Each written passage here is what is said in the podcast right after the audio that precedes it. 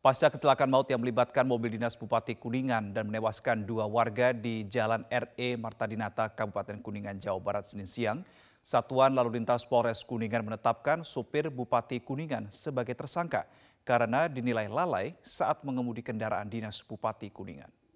Penetapan tersangka supir Bupati Kuningan berinisial UK berdasarkan hasil penyidikan oleh unit Laka Lantas Polres Kuningan usai memeriksa tersangka dan sejumlah saksi secara maraton. Dari hasil pemeriksaan, kecelakaan maut itu terjadi karena kelalaian supir Bupati Kuningan yang diduga mengantuk dan keluar jalur dari rombongan sehingga menabrak beberapa kendaraan. Akibat kejadian itu, dua orang yang merupakan suami istri yang mengendarai sepeda motor dari arah berlawanan tewas di lokasi kejadian dan seorang pejalan kaki menderita luka berat dan harus dibawa ke rumah sakit untuk mendapat pertolongan.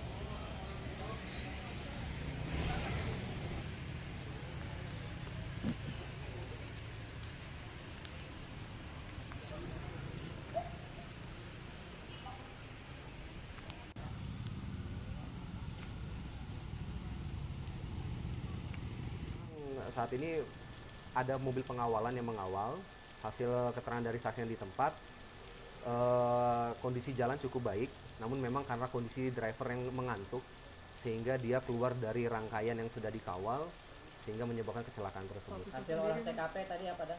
Hasil olah TKP tadi memang sudah dinyatakan bahwa driver tersebut eh, sebagai tersangka karena memang yang bersangkutan keluar dari lajurnya sehingga menyebabkan kecelakaan dan juga sudah kami amankan dan sudah kami periksa baik urin alhamdulillah negatif jadi pure kecelakaannya disebabkan oleh di mana driver tersebut mengantuk.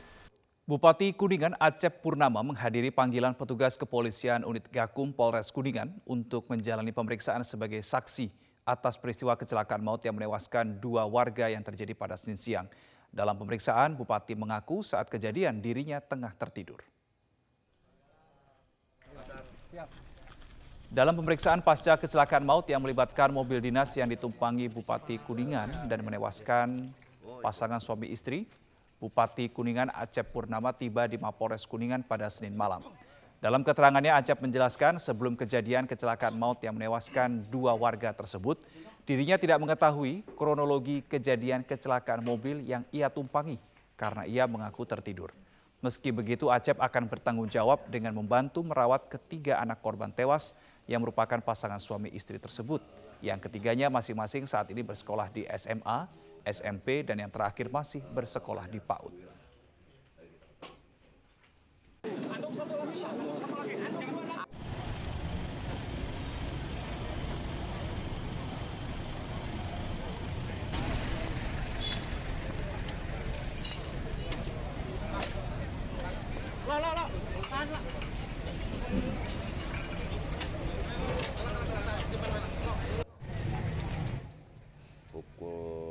Pukul 13.48 saya masih komunikasi dengan teman.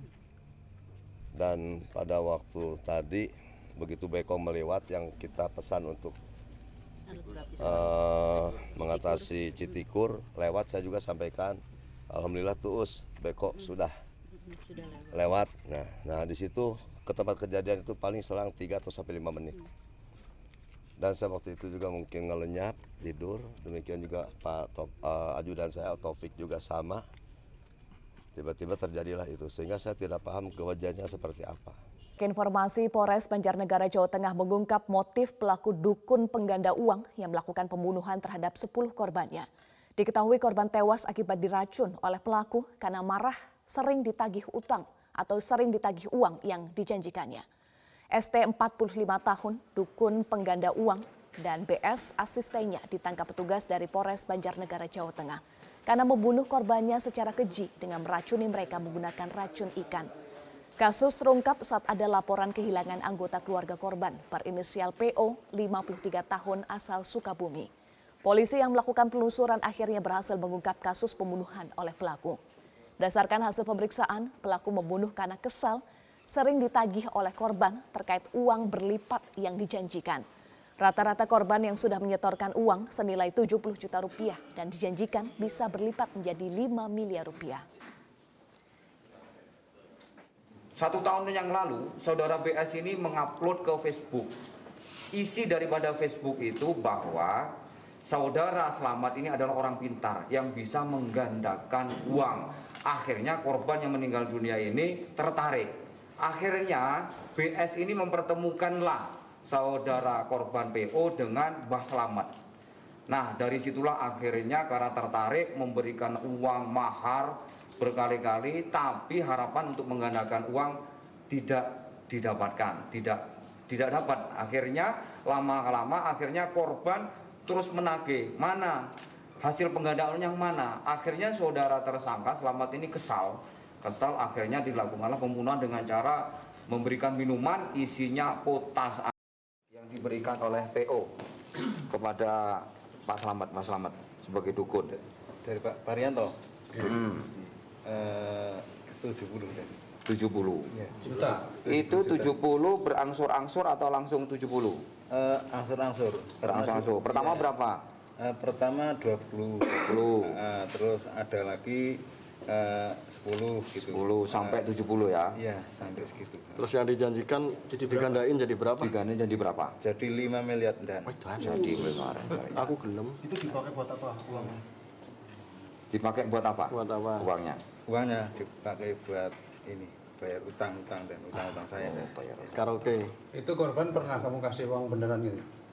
Pernah dan Berapa? eh, 11 juta semua total. Terus tadi ada uang mainan itu untuk mengelabui. Ya untuk untuk biar banyak. Kamu udah berapa orang yang kamu ini, janjian? Saya Hmm. udah Selama lima tahun. ya sudah ada lima orang lah. Dan.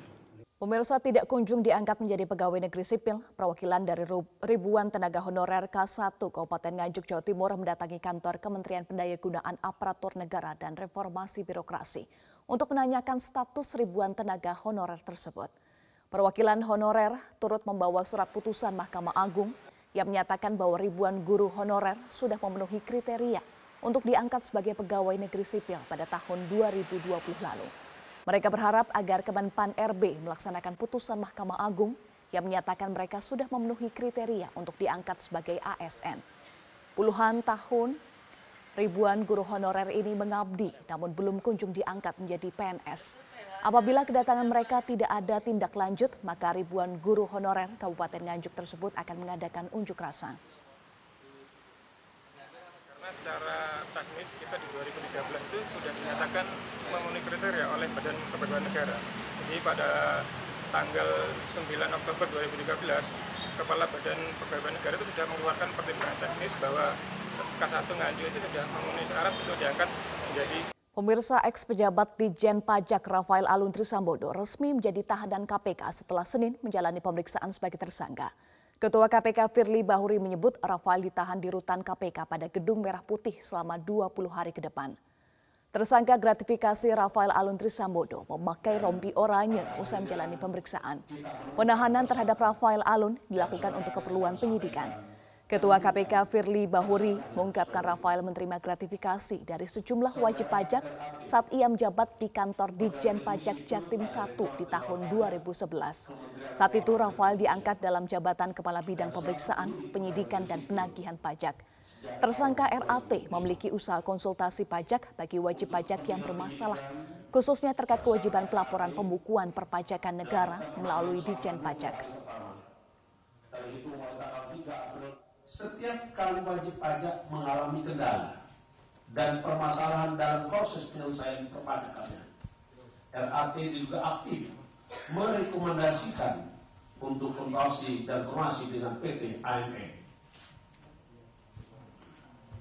Sebagai bukti permulaan awal, tim penyidik menemukan adanya aliran dana atau uang gratifikasi yang diterima saudara tersangka RAT sejumlah sekitar 90 ribu US dollar yang penerimaannya melalui PT AME dan saat ini pendalaman dan penelusuran terus dilakukan.